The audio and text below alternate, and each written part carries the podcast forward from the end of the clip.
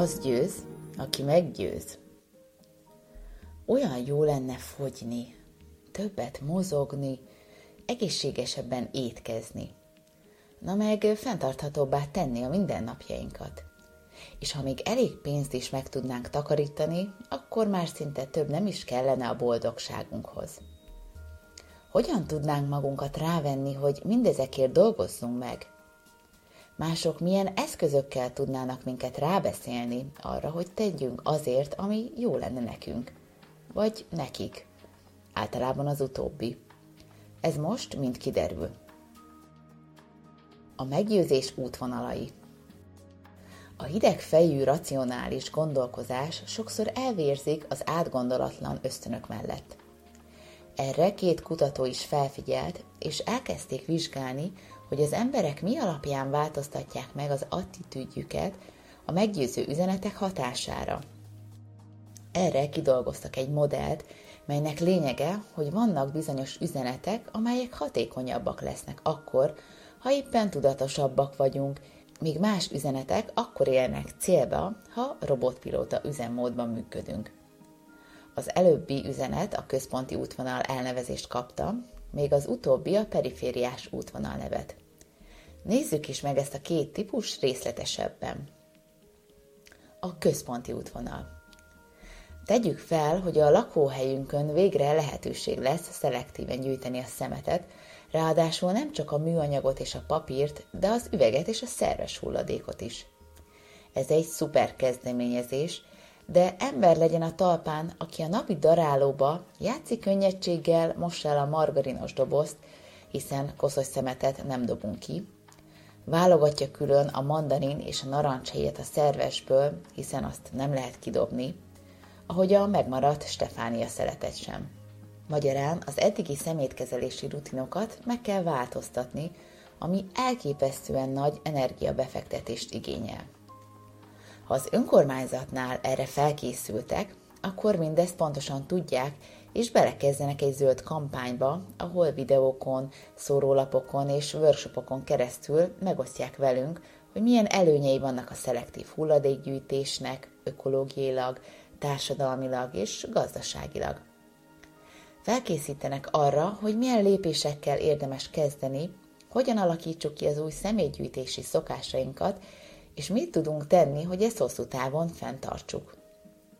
Ha mi is érezzük annak a szükségességét, hogy valamit már nekünk is kellene tenni, hiszen úszunk a szemétben, akkor valószínűleg elkezdünk alaposabban elmélyedni az önkormányzat által nyújtott információkban. Meghallgatjuk az érveket, utána kérdezzünk mások szokásainak, keressünk YouTube-on hasonló videókat, vagy akár elmegyünk a helyi workshopokra. Majd értékeljük a hallottakat a saját tapasztalatainkra, emlékeinkre és tudásunkra támaszkodva, és végül hozunk egy döntést. Ez a folyamat elég nagy mentális energiát kíván tőlünk, hiszen azt igényli, hogy az eddigi berendezett szokásainkat és gondolkodásunkat formáljuk át. A perifériás útvonal. Amikor a meggyőzés a perifériás úton történik, akkor egy sokkal felszínesebb kommunikációval az autópilóta üzemmódú énünkre akarnak hatni, általában úgy, hogy egyszerűsítéseket és torzításokat használnak. Vegyük példának George Clooney-t, ahogy sármosan szürcsölgeti a Nespresso-t. Ha a férfiasságunkat érinti meg ez a jelenet, akkor lehet, hogy azt gondolhatjuk, hogy mi is ilyen vonzóak leszünk, ha ugyanazt a feketét kortyolgatjuk. Ha a női énünk mozdul meg, akkor pedig arról fantáziálhatunk, hogy ha ezt a kávémárkát választjuk, akkor minimum egy ilyen jóképű úriember libben mellénk a semmiből, akár a kanapénkra. De lehet, hogy csak azt a pár csepp luxus hozza el a 18 fokos lakásunkba, amit a sztárok is élveznek. Vagyis ha másban nem is, de ebben hasonlítunk rájuk. De mitől függ, hogy a központi vagy a perifériás útvonalon érkezik a meggyőző üzenet?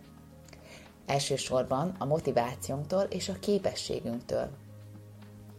Ha motiváltak vagyunk, mert az adott üzenetnek személyes következményei vannak, megegyeznek a céljainkkal, és elősegíti az érdekeinket és a jólétünket, akkor nagy valószínűséggel időt és energiát fogunk szánni annak értelmezésére. Vagyis, ha a lakókörnyezetünket szeretnénk tisztán tartani, akkor nagy valószínűséggel el fogunk mélyedni a szelektív személygyűjtés lehetőségeibe, és az önkormányzat pedig jól vizsgázott. Ennek a másik oldala, ha kevésbé fontos számunkra a téma, akkor kevésbé leszünk motiváltak arra, hogy részletesen elmerüljünk benne. Például, ha különösebben nem izgat minket, hogy milyen kávét emeljünk le a polcról, akkor nagyobb valószínűséggel vásároljuk meg azt, amit egy híres és vagy egy szép ember mondott, vagy esetleg amire a szakértő hivatkozott. A motiváció mellett az egyéni képességek is nagyon fontosak, hogy a központi vagy a perifériás útvonalat használják-e a meggyőzésre.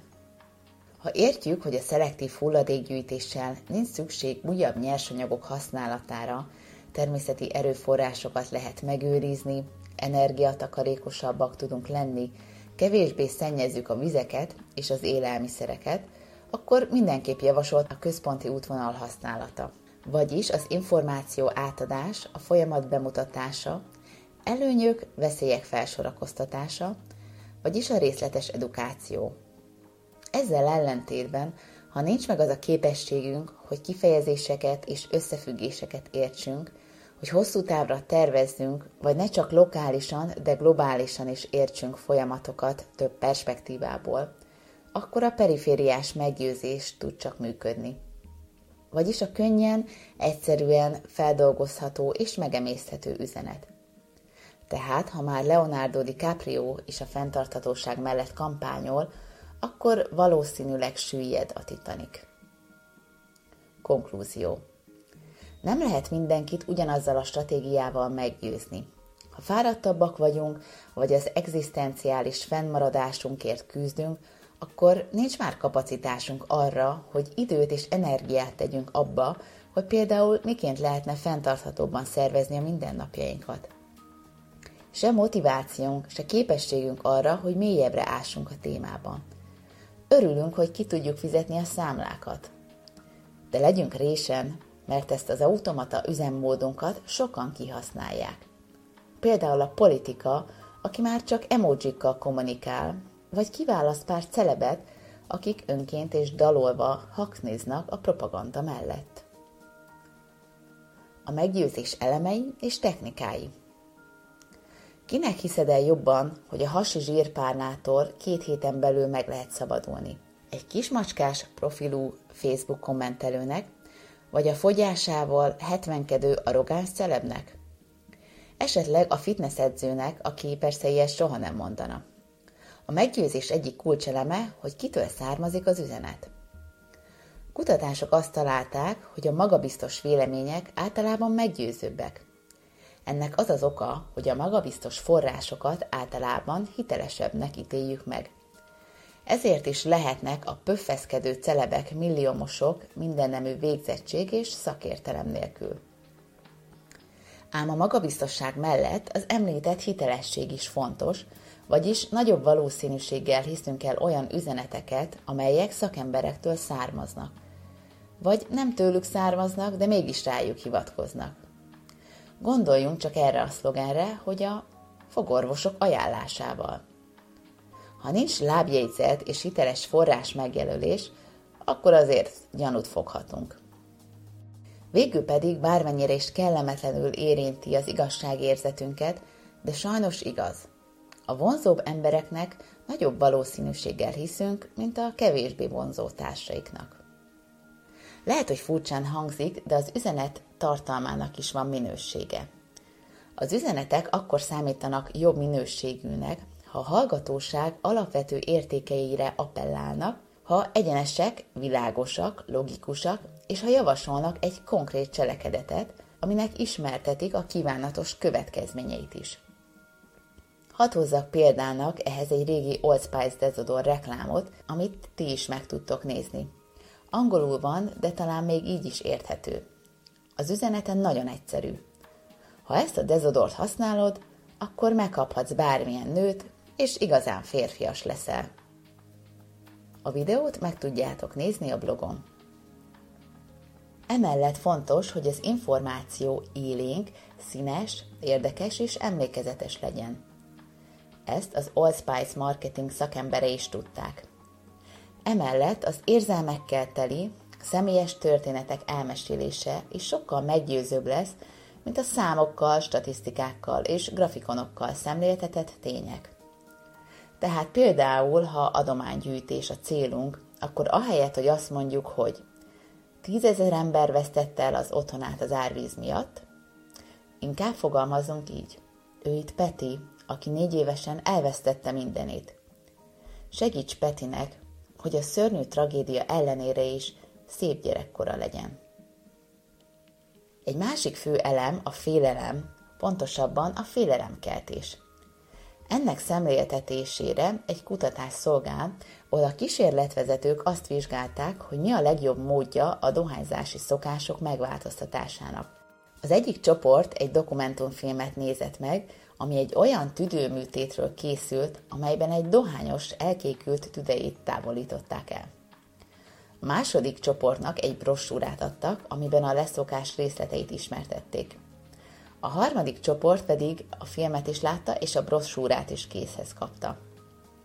Azok a résztvevők, akik csak az elborzasztó filmet nézték meg, jobban csökkentették a dohányzást, mint azok, akik csak a brossúrát olvasták. Vagyis a félelem ebben az esetben meggyőzőbb volt. De fontos hozzátenni, hogy a filmet megnéző és a brossúrát olvasó csoport résztvevői is csökkentették a dohányzásokat. Vagyis a félelmet kiváltó üzenetek, amelyeket kiegészítenek konkrét cselekvési tervel, szintén nagyon hatékonyak lehetnek. Végezetül pedig nézzünk meg pár klasszikus meggyőzési technikát, amikbe már lehet, hogy mi is tudattalanul belesétáltunk. Vagy akár mi magunk is olykor-olykor alkalmazzuk. A társadalmi bizonyíték, melynek lényege, hogy azt szerint cselekszünk, ahogyan mások.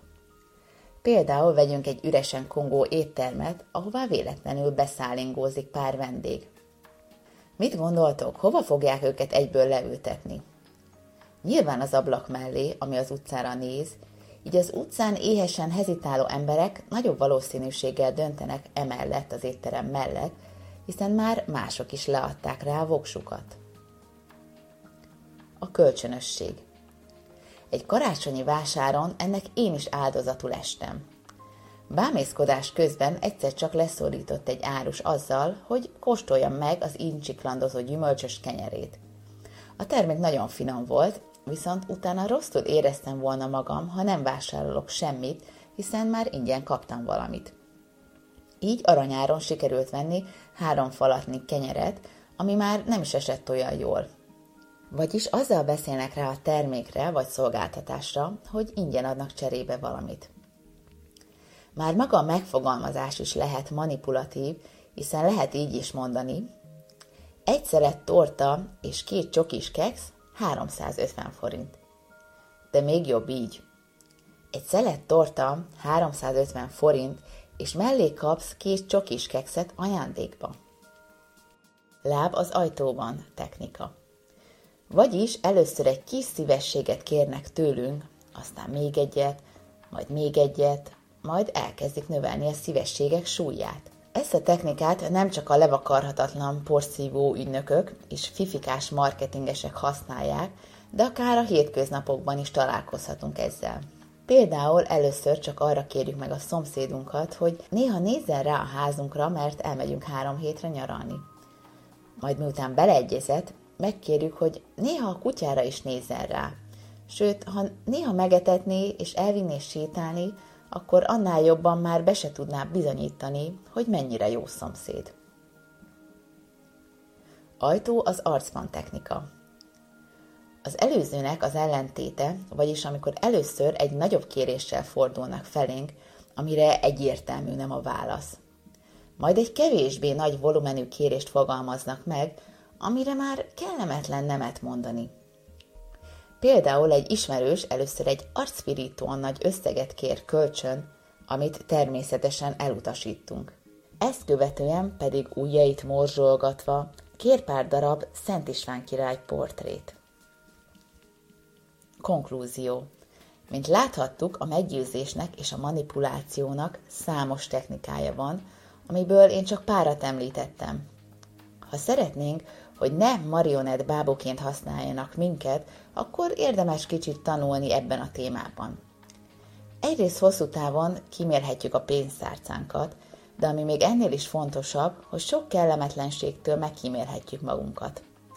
Zárásként pedig érdemes megnézni a Push című filmet a Netflixen, ami arra a kérdésre keresi a választ, hogy alapvetően intelligens és jóindulatú embereket vajon rá lehet-e venni, hogy megöljenek egy embert? Szerinted